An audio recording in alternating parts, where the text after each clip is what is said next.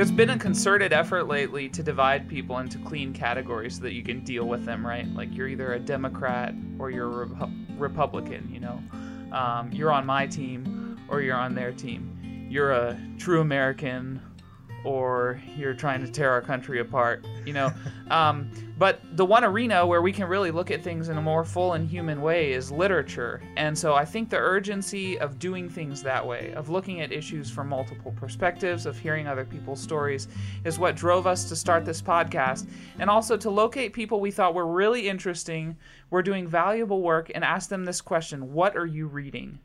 So, welcome to this episode of What Are You Reading? We've got a very exciting guest for you. I'm Ian North, Student Ministries Director at Open Table Community and Communications Director for Presencia. And I'm Tim Rhodes. I'm a um, media producer living here in Atlanta, Georgia. And I'm really excited to talk with our guest today. We have been trying to work things out and get him on for a while now, and I'm so glad he's here. Um, we first met him at World Relief many, many years ago, and now he is the executive director of Friends of Refugees welcome to the show, Brian Bollinger. Thanks for having me. Thank you for being here. I know it was uh, it was a little bit it took a little bit to get here, but we're really glad you can make it. Yeah, it's it's been a busy season. Uh, there's there's for whatever reason been a, a, a, significant increase in interest in what we do. Awesome. Yeah. well, that's that's always good to hear.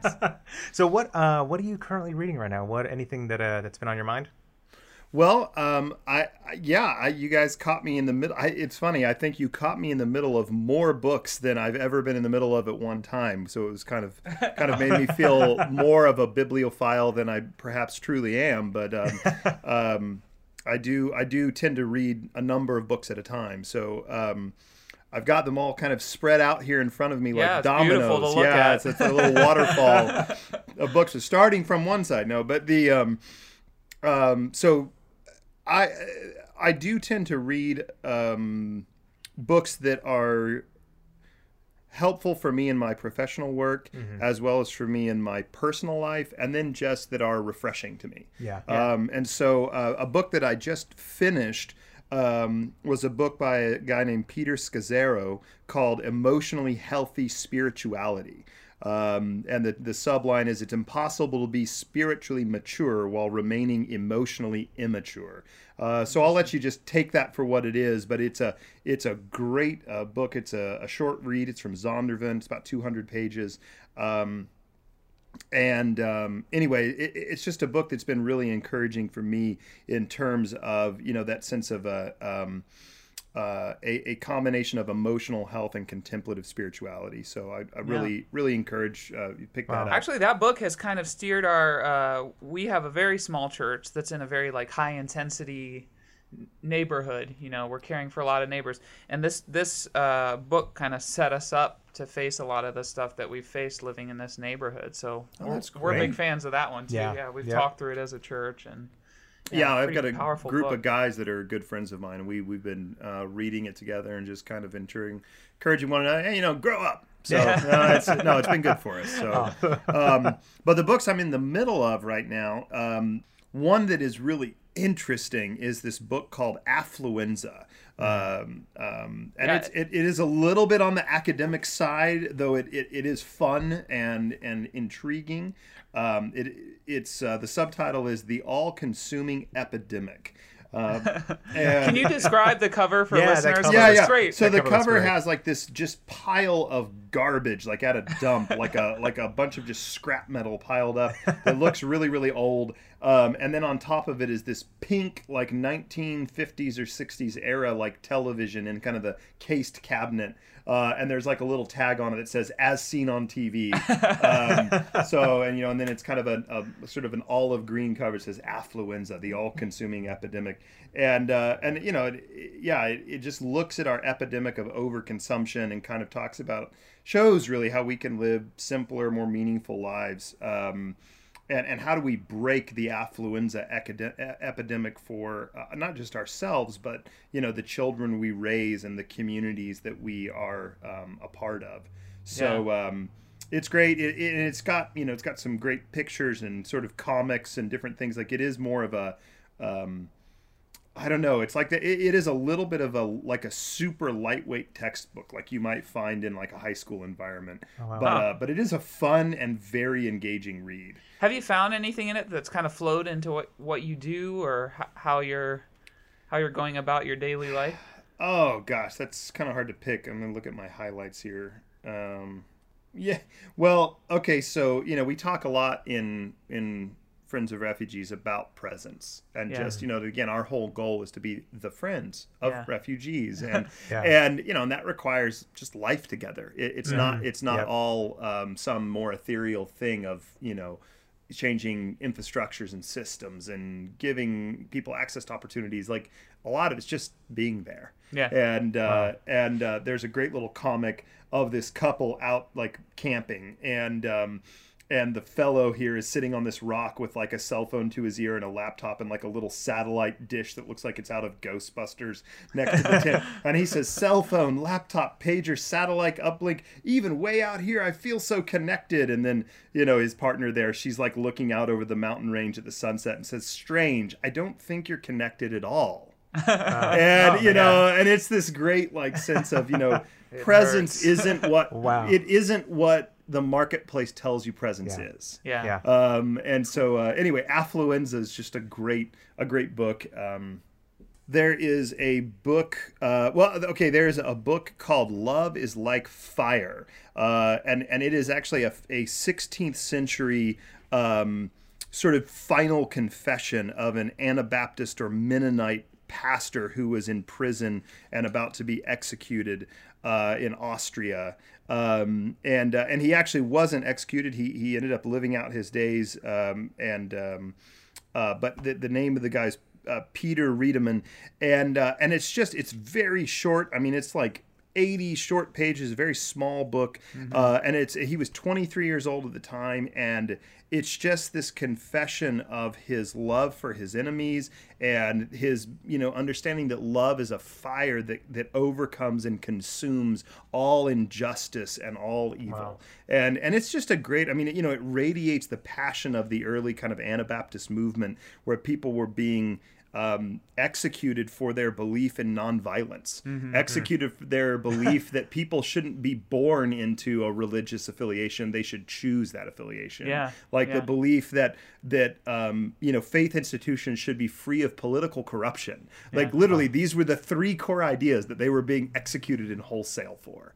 Wow. And Wow. and you know, and it's just a really great read of him just just yeah, just just bringing light to this sense of that he believes that love is like a fire. Yeah. And and um it's good. It's a good. It's a quick. I mean, you can knock it down two hours. But his so the the tagline or the run line of it is that that the title is extracted from says, um, "Love is like fire when it is first kindled in a person. Small troubles and temptations smother and hinder it, but when it really burns, having kindled an eagerness for God, the more temptations and tribulations meet it, the more it flares until it overcomes and consumes all injustice and wickedness." Um, so anyway, it's just a great, encouraging read when you're in a space where you're kind of, you know, at a place where you're constantly being um, kind of bombarded from multiple sides with challenges to, you know, what you do. You know, is Yeah. it valid? Is Yeah. it effective? Is it, Yeah. you know, um, um, is it is it truly going to you know make our communities great? Yeah. uh, and, Right, yeah. and, you know, and, and so uh, it, it was it's a great book. Love is like fire. So Yeah, so interesting. There's a there's a little alignment between our work. Uh, we're our organization is actually named Presentia, and yours is all about presence. So that was cool to hear. And Yeah. then we both find ourselves in these like in these uh in these tension spots of tension Yeah. between communities that feel differently about each other. Um, do you like? I noticed the range of things that you read, and you kind of listed the different things. Are you pretty structured about picking a range of books that Hmm. do that, or is that just how you happen to read? Like, is your is your to read list pretty organized? Do you have a shelf where you put them? how does it work for you? So I, I do have a shelf. Yeah. Uh, my wife would point out that that's a recent innovation. Uh, before it was just my little piles everywhere. Yeah. Uh, but um, uh, I would say that, that the actual sort of procedural, like the reading through, it's more. Um, it self organizes as it goes along because Yeah. like I don't want to read Oh, like yeah. All books on leadership all at once. I'm like, ah, I'm gonna put this one at the end and this one in the middle, and I'm gonna read this one right now. Yeah. You know, and then then I'll stack next to that one that wow, here's that cookbook I've been really excited about. You know, uh, so there, you know, the, it, it's sort of self organized along the way. So, and and I and my, I do believe that um, when where we're going, where we come up with good or great ideas tends to be at the intersection of very divergent and unrelated content Yeah. and and mm. so you know for me that often for me the the best thing i can do is to be looking at some really kind of heavier sort of treatise on maybe the social work aspect of what we do in community development next to like the most current edition of popular science Yeah. next Wow. to you know maybe some kind of either a periodical in the news or some kind of an ancient reflection you know from an old text on something and and it's in that moment where all of those have been read kind of in conjunction to one another that sort of these these um i don't know that that- that there's sort of this amalgam that emerges with a really great idea Yeah. uh, and then i can and often i can kind of act immediately on that Yeah, Mm-hmm. and I think That's right. literature, like literature outside of uh, just actual human friendships, literature is the one sort of organized arena where that kind of intersection can happen because words kind of noodle around. Or when you're reading, when you're watching a movie, it's a lot more immersive, I think, naturally than a book because it's bombarding you. Yeah. But when you read a book, you can have like popular science, that thought kind of noodling around in your head while you're Mm-hmm. reading Thomas Merton or whatever. Yeah. I think literature allows for that kind of Yeah. synergy between ideas or fields of study. I would agree. Yeah, I think that's a good analogy, and I think I mean I think there's even something in there is a little bit like that. You know, if your if your goal is to is to see something that hasn't been seen before, Yeah. um, you know, walking is a great way. Driving a car is an okay way. Flying a plane is probably not a really good way to do that. but but any one of those, because they're really kind of at different perspectives, can offer some fresh, you know, angles. Yeah, um, you will see things from an airplane that you won't see from walking. Yeah. Um, you know, but at the end of the day, yeah, you really do need to kind of tap into all of that to be able to to really receive the collective benefit of of you know what your fellow created human beings are all out there you know kind of putting out for consideration Yeah, yeah, tap into that yeah. Yeah. Tim, do you organize? How do you organize your to reads? Oh my goodness. So that's a good question because I, I'm torn between stuff I receive immediately. Like, so for instance, I went uh, the bookstore recently. I picked up a couple things here at AVB, and that's that's on my shelf. But then I also have stuff that I mean I've had for years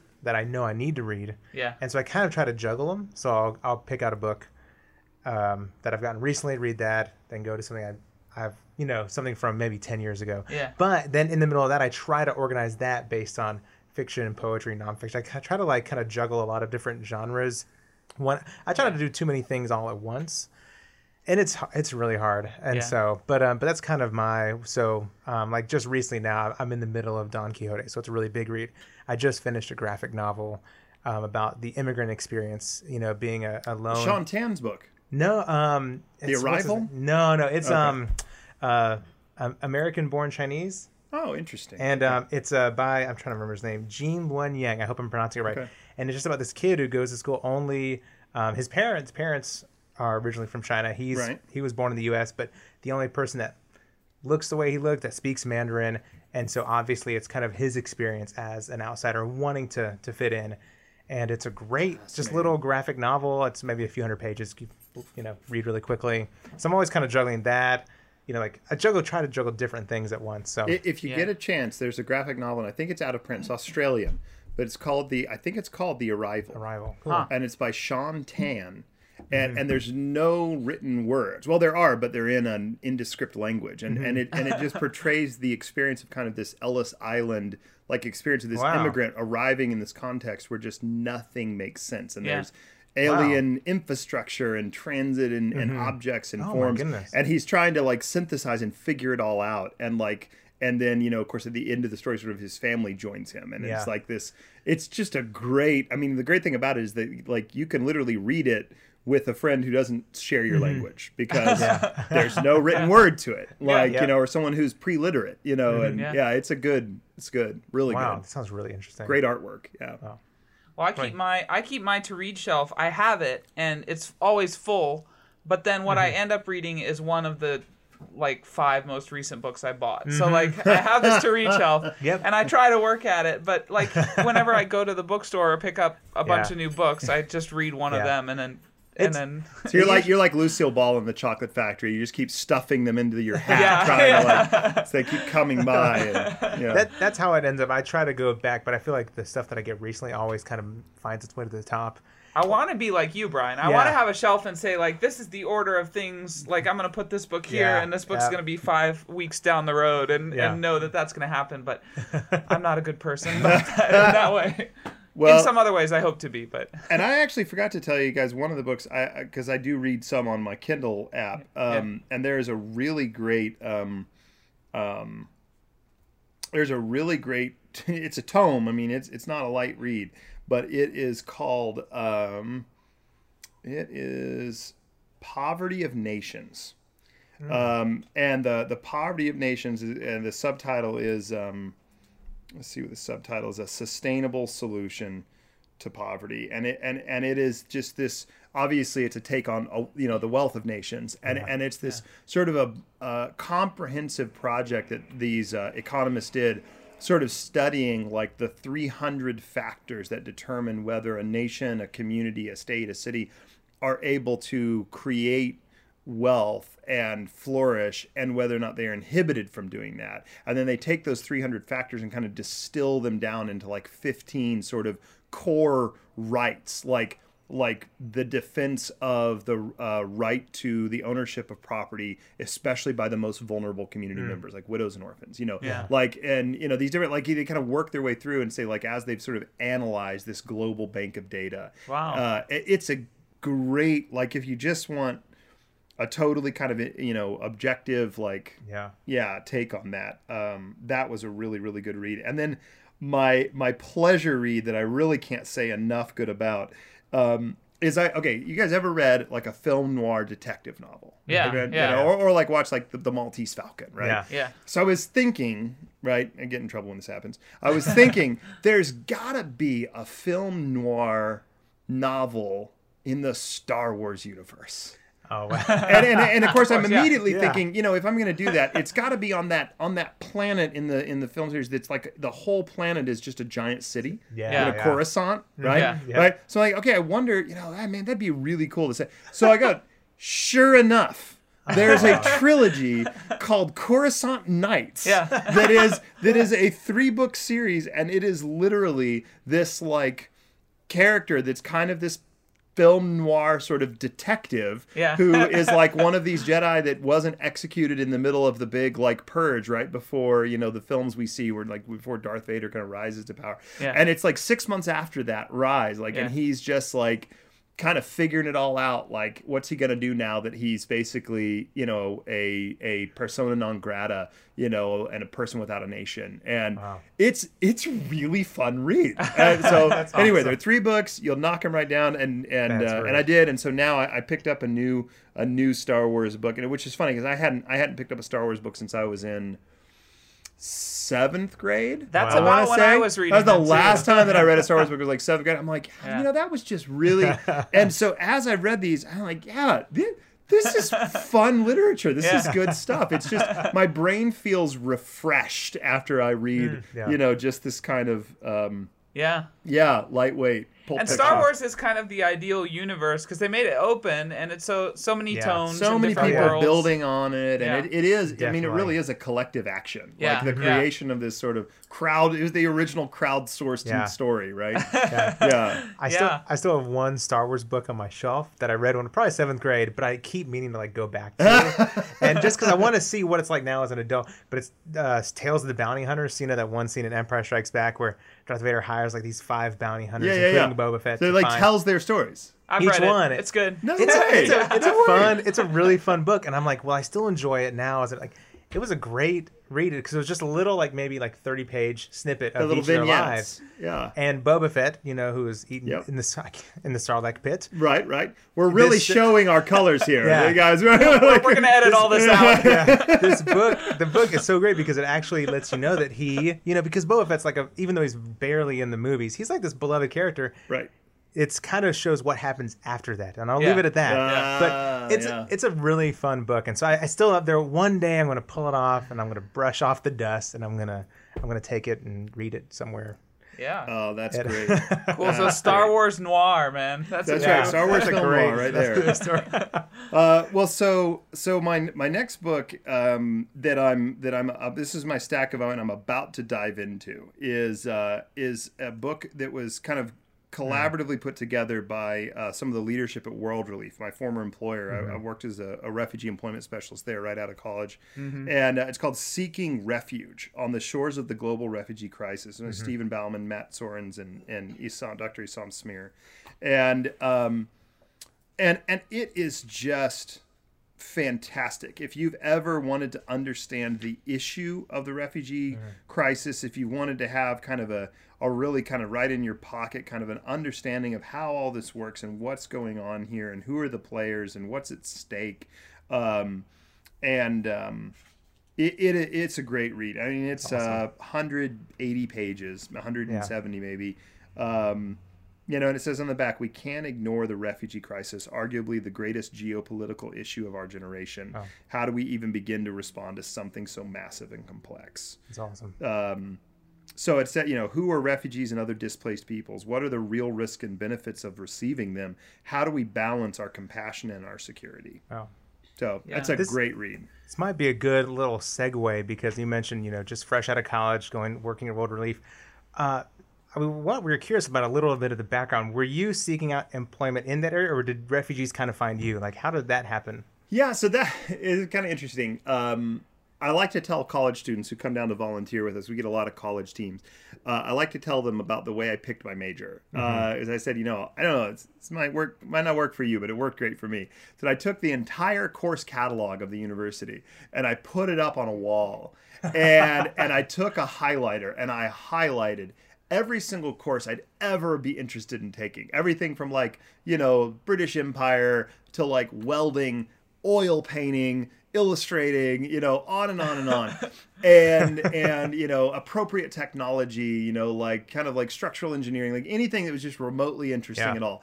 And then I like went through and looked at the the majors and I like highlighted the majors that lassoed the maj- the most of those Oh, wow. and then and makes then sense. and, and so Yeah. then I finally settled on a um, I got a, a dual degree so I actually got two BAs but I got a dual degree in Spanish language and intercultural community development Yeah. uh, but then I stacked on the side I went ahead and took oil painting and illustrating and some of the things that I really you know just Right. things that I knew would enrich my you know my my experience as a learner and uh, um, and it was fun. It was really aggressive. I did have a lot of really heavy semesters and a lot of studying in the summers, but I had a blast. Yeah. And at the end of it, um, uh, and my wife and I met in college. We we got married spring break of our senior year, and we um, we both just really felt like we wanted to do something um, oriented internationally in community development. We weren't Wow. quite sure what.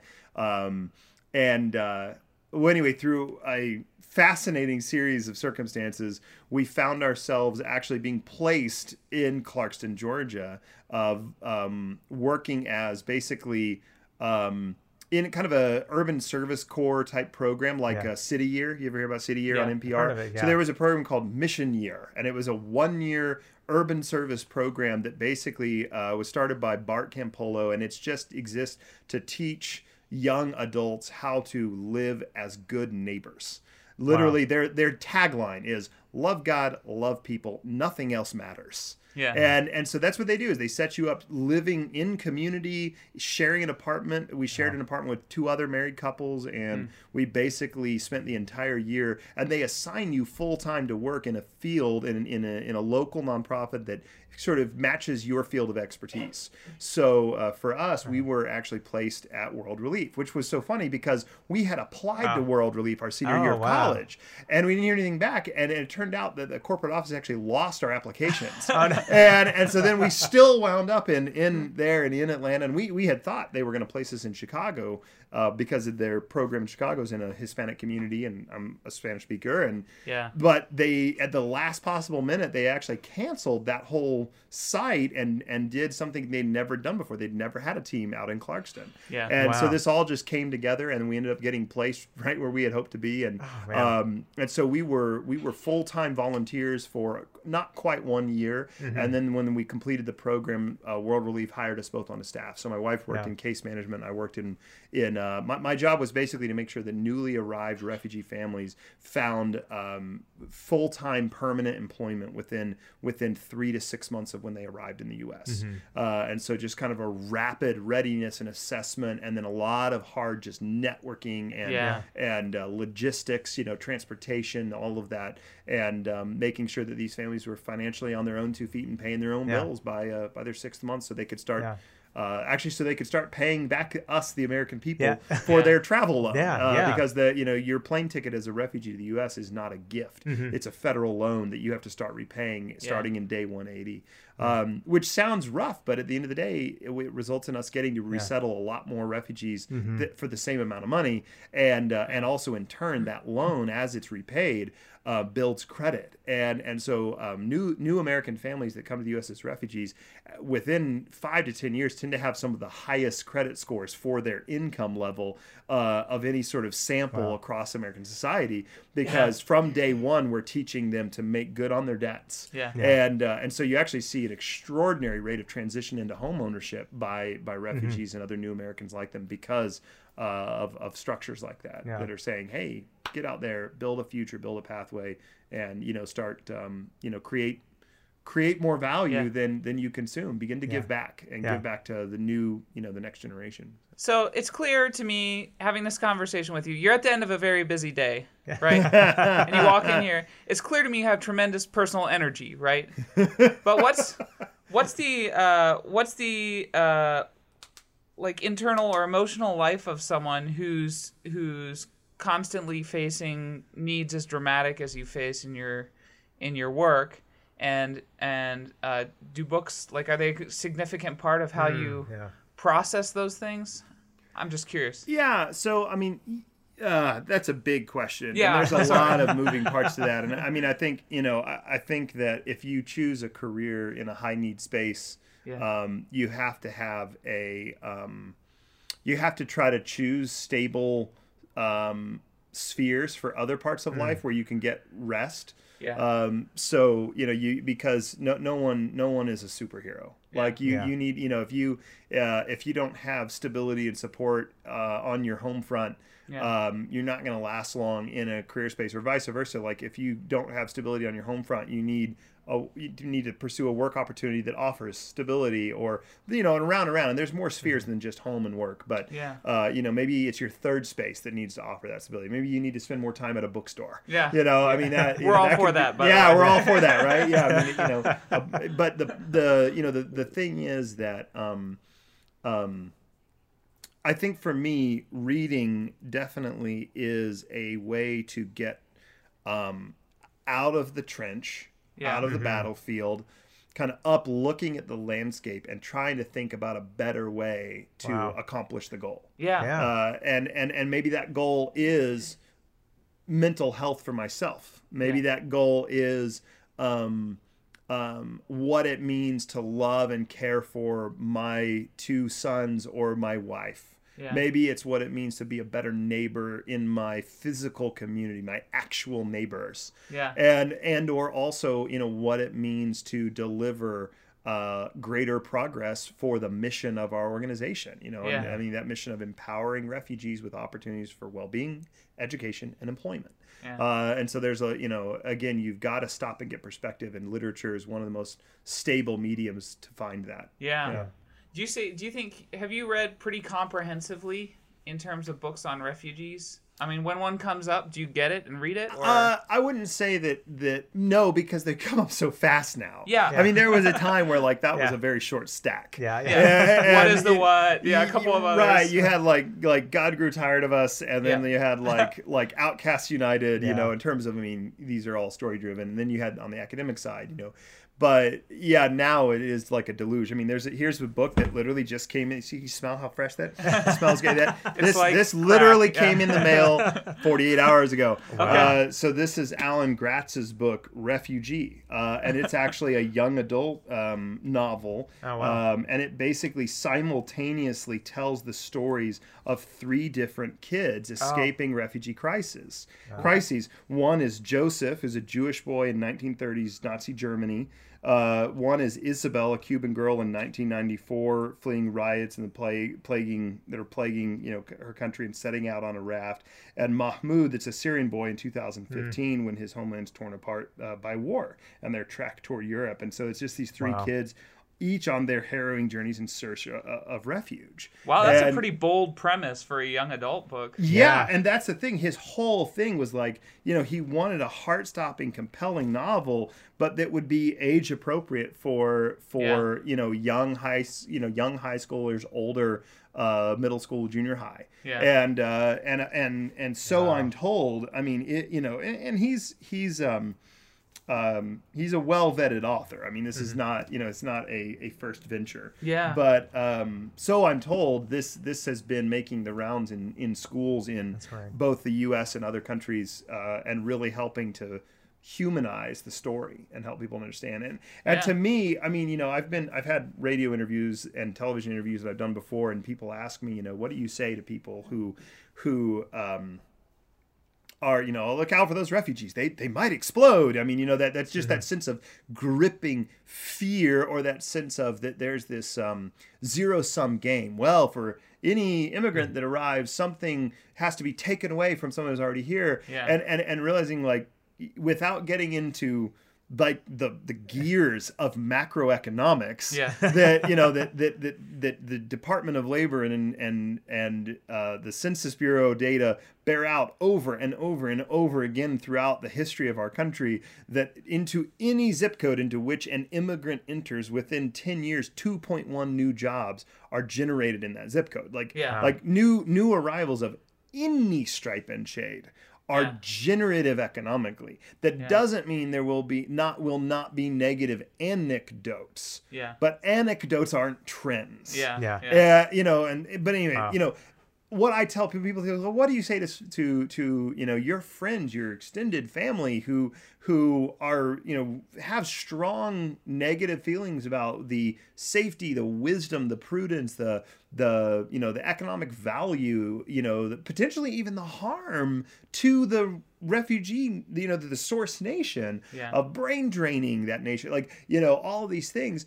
My my most stalwart reply is meet a refugee, come Yeah. and spend time with a refugee, Yeah. build a personal relationship with someone, and then begin to evaluate this because there's no fact I can give you that's going to change your mind. Yeah. We've learned that. Yeah. Like facts don't change people's minds.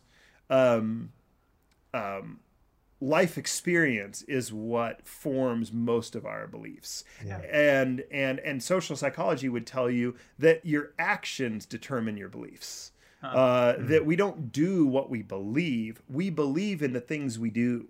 Yeah. And and and there, I think there's a, that's not a wholesale analogy, but I think there's a grain of truth to that. Yeah. That that what we are about, we begin to recover our cognitive dissonance and try to understand why things are this way. Yeah. Um, and and so I think there's an element of just saying, just come and see, come and be a friend.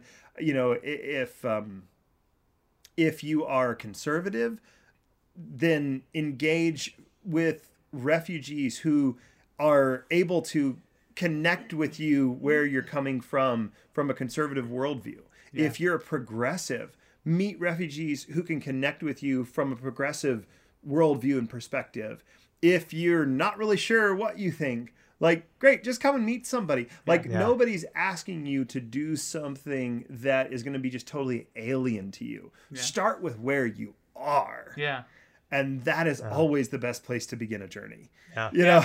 Yeah. Absolutely. I think it's a good policy. Like you can get stuck. You can get stuck if you only meet or relate with a certain kind of people. But Sure, It's, a good yeah. policy with literature too. that's It's that's like- right. It's Yeah. like encounter the story, find the story, you know, mm-hmm. that resonates or that rings true to you, and then you know do your homework on the rest. Yeah, yeah. That's it. That's it. That's absolutely it. Well, one of the ways you mentioned earlier, just a little bit ago, one of the best ways to to learn about the refugee story is to actually meet someone that's a refugee Yep. and get to know them. How can they do that at uh, Friends of Refugees? What are the many ways? I know there's a ton of them, but how can people get involved and actually get to know somebody who is a refugee? Sure. Well, uh, our first step is go to our website, friendsofrefugees.com. It's a both great plural. website. Well, thank you. I, I'll pass on your compliments. and We- if somehow you can't remember friendsofrefugees.com, Yeah. it'll be on our uh, on Oh, our yep. Facebook feed. We'll definitely or link to it for too, sure. so. But if you go there, you can click on the Get Involved link, and there and there you'll find um, there's a small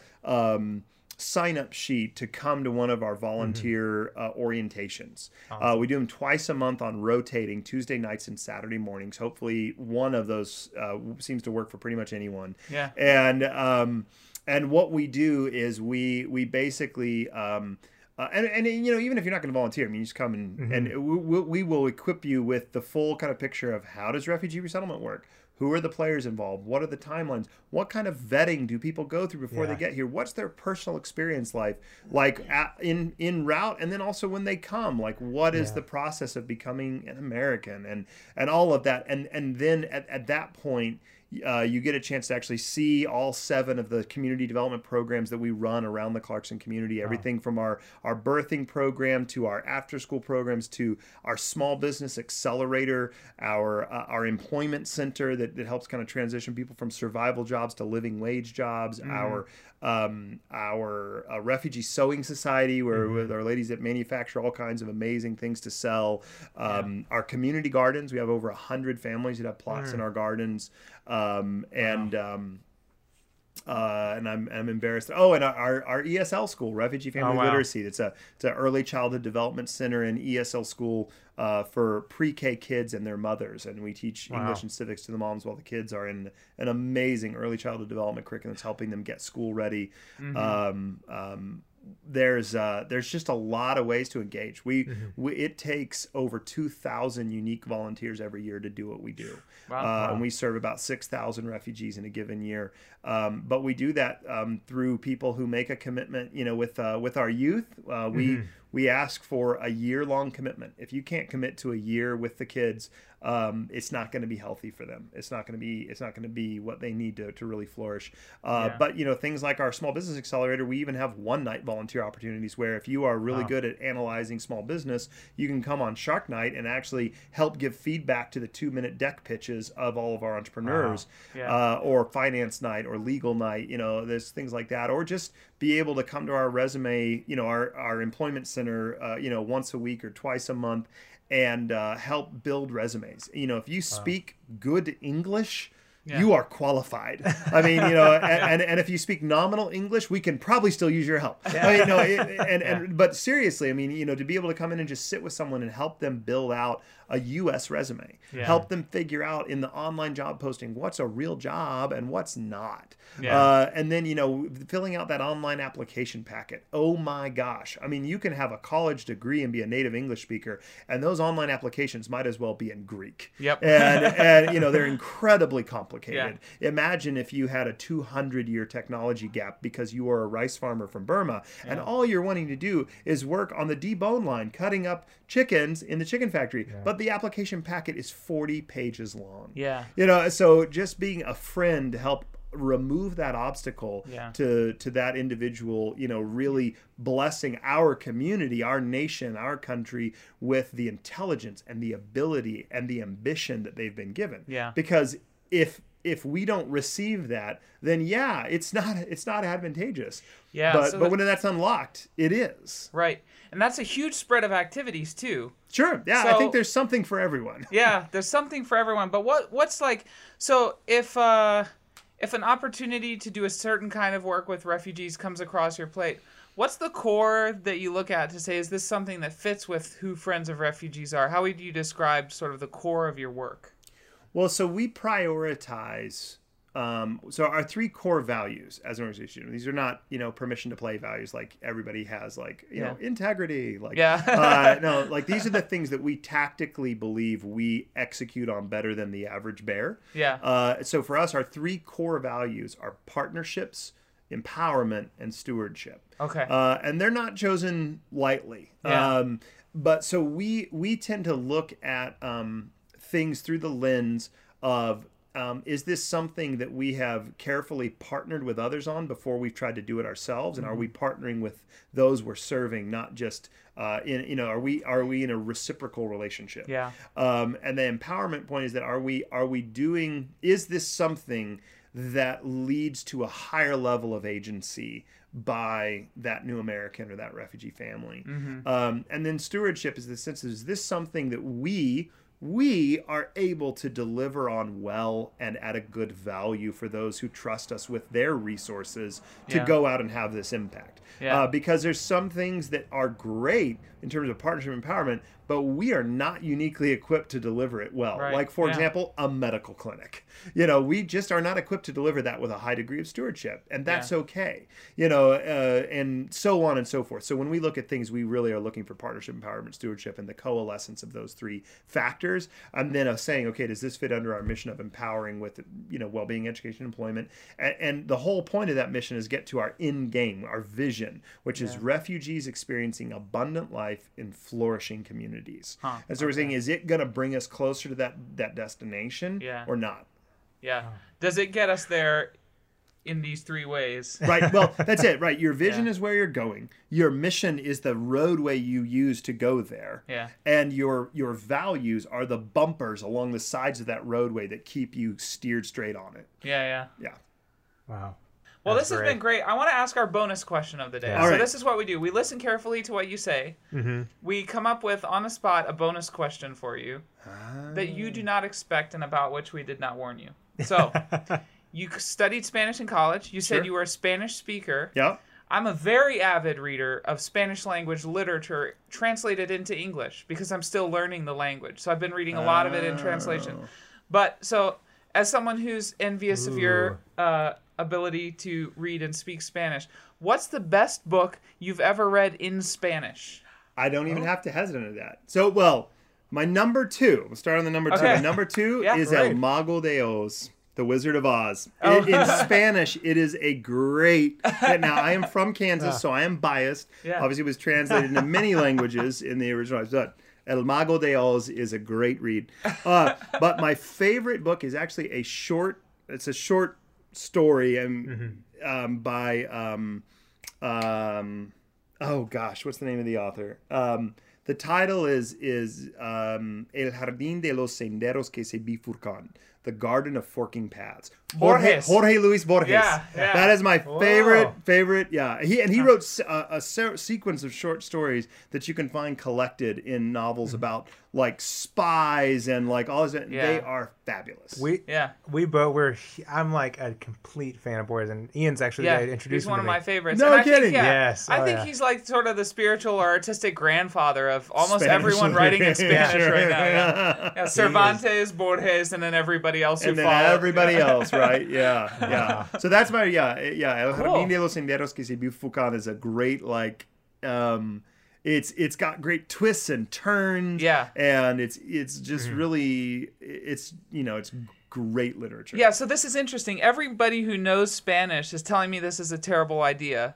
But as I'm learning Spanish, like doing the exercises, trying to talk with my neighbors, you Yeah. know, all that stuff, I've been reading. I have a bilingual collection of Borges's poems. No kidding. So I'm I'm reading like I think that's a fabulous idea. I'm reading in English and then in Spanish, but everyone's That's like, great. no one talks that way. That's literary. But I don't know. I don't care. yeah. I want to Well, read it. Well it's I mean it's also a it's also a language that that lends itself like most romance languages to like augmentative vocabulary like if you so if you read if you are well read and have a vocabulary that's expansive it'll help your formation like the the grammar and the and the syntax is really simple in Yeah. Spanish hmm. but you just need to build vocabulary and, and the, the language itself has a much smaller vocabulary base than english. So you you yeah if you read borges you'll you'll build a vocabulary that's useful Okay. Yeah. okay. great. No, you I'll can't. keep at it But then. I, I also, you know, my other suggestion is is uh, watch watch the news in Spanish. Yeah. Like you know, grab your like NPR, you know, hourly update and like Yeah. get the rundown, Yeah. and then go like watch your, you know, like a twenty minute Univision broadcast or like the day's Yeah. news. That will really help you with how we speak in business Yeah. and like what is the vernacular of kind of the broadly it's like in in english news you know the kansas accent and the british columbia accent are the two accents of television they are the Yeah. they're the flat like all like journalists essentially you know news broadcasters go to two Yeah. schools one in wichita and one in like somewhere in british columbia and they learn to speak with a television accent that is Yeah. broadly understandable across the english world Yeah. and Wow. and so in that sense like yeah like watch the news these are people who make their living on speaking in a way that the maximum number of people can understand them Yeah. Which is Wow. what we're going for. Yeah, absolutely. yeah that is great. that's my advice yeah Yeah. Nice. Wow. Yeah, I've been listening to like 105.3, you know, yeah. but they talk so fast, Yep. and it's like Oh, I yeah. think it's a very dial like it's a dialect that I'm hearing a Mm-hmm. lot. Um, but yeah, thanks. That's great. Well, great advice. Brian, it's been great, Yeah. man. We've got a huge list of books. It's all going to go on our Goodreads page. Um, But we've Mm-hmm. Yep. really appreciated having you here. Yeah, this has been amazing. Thank you Oh, it's so been much. fun. This is a great way to wrap my week. I'm going to Ah, go yeah. home and enjoy uh, the newest book that I'm going to buy from this bookstore Kansas Wildlife Chef with original recipes by Marie Johnson and Dave Case. That's Uh, great. you know, deer season is coming in just four weeks and two days. So me and my crossbow Yeah. are gonna be looking to make some venison roast and vegetables here, some grilled venison, some venison meatloaf. Wow. Uh, yep, this is gonna be good. That's so awesome. before you check out, let me tell you, and all our listeners out there, need to know the this, same yeah. deal. When you hit the checkout, say Tim and Ian sent you, and they will give you 10% off of your purchase price. So anyone who hears the podcast and comes into the bookstore and shops and says Tim and Ian sent me, you'll get a 10% uh, discount uh, on your purchase. Mm-hmm. And so a bookmark. Brian, make But sure this, to this- take advantage of that. this of is the coolest bookstore I've been in in years. And- Yeah. and, I and I have been in some bookstores, so I, I'm really excited to explore this place. Yeah, well, Yeah. also check out when if, if you know you're you're heading home now, but when you come back, check out there's a radical lit section downstairs that's all about like community organizing, Really? radical politics, like the history of like organizing. There's all kinds of stuff down there that's super interesting. So we've mined it for some stuff, but it's really good. So yeah, there's a lot That's of great great. stuff. that's pro tip. yeah. Thanks, guys. I'm excited. Well, that was a perfect segue into AVB. So yeah, thanks Yeah. again, AVB. This is Yeah. great. We're- Um, we're always so, I mean, just so amazed that they just kind of are letting us do this. yeah, they fed our guest today. I Yeah. don't know if you heard Yeah, the start if you could hear me enjoying, No, it was I, I was completely quiet. I nourished didn't hear as I anything. shared. It was but yeah, so thanks to them always. We're kind of getting away with something really awesome here, and we just want to thank you, the listener, for uh, for downloading or streaming, however you're getting this. Just thank you so much for listening. If you want more info, visit whatareyourreadingpodcast.com, and there, that kind of is your hub to where you can get to Facebook, Goodreads, Instagram, kind of anywhere else you can want to connect with us, and uh, drop us a line. Let us know what you're reading, and I keep saying we want to do it, but we want to include you in the podcast as well, and maybe share what some of our listeners are reading in the moment. So Yeah. we'd love to hear from you, and um, and I always want to um, ask or um, yeah, ask. We were talking about asking for things. um, if you can, and if you feel like, review and rate us at um, iTunes. It means a lot because we kind of go up in rankings if that happens, and that. Not that we care that much, but it's great because you know more people will will know about us and will get to see us and potentially uh, Yeah. subscribe and listen. we so want more that. Atlantans talking about books. Yeah, That's yeah. what it's about. So. So thank you so much for listening, and we're going to end with a quote. And uh, as we always do, thank you again, Brian. This has been amazing. Thank you, guys. And uh, our quote is from Sherman Alexie, uh, uh, a great, uh, great author that we love. If one reads enough books, one has a fighting chance, or better, one's chances of survival increase with each book one reads. here, here. Thank you for listening.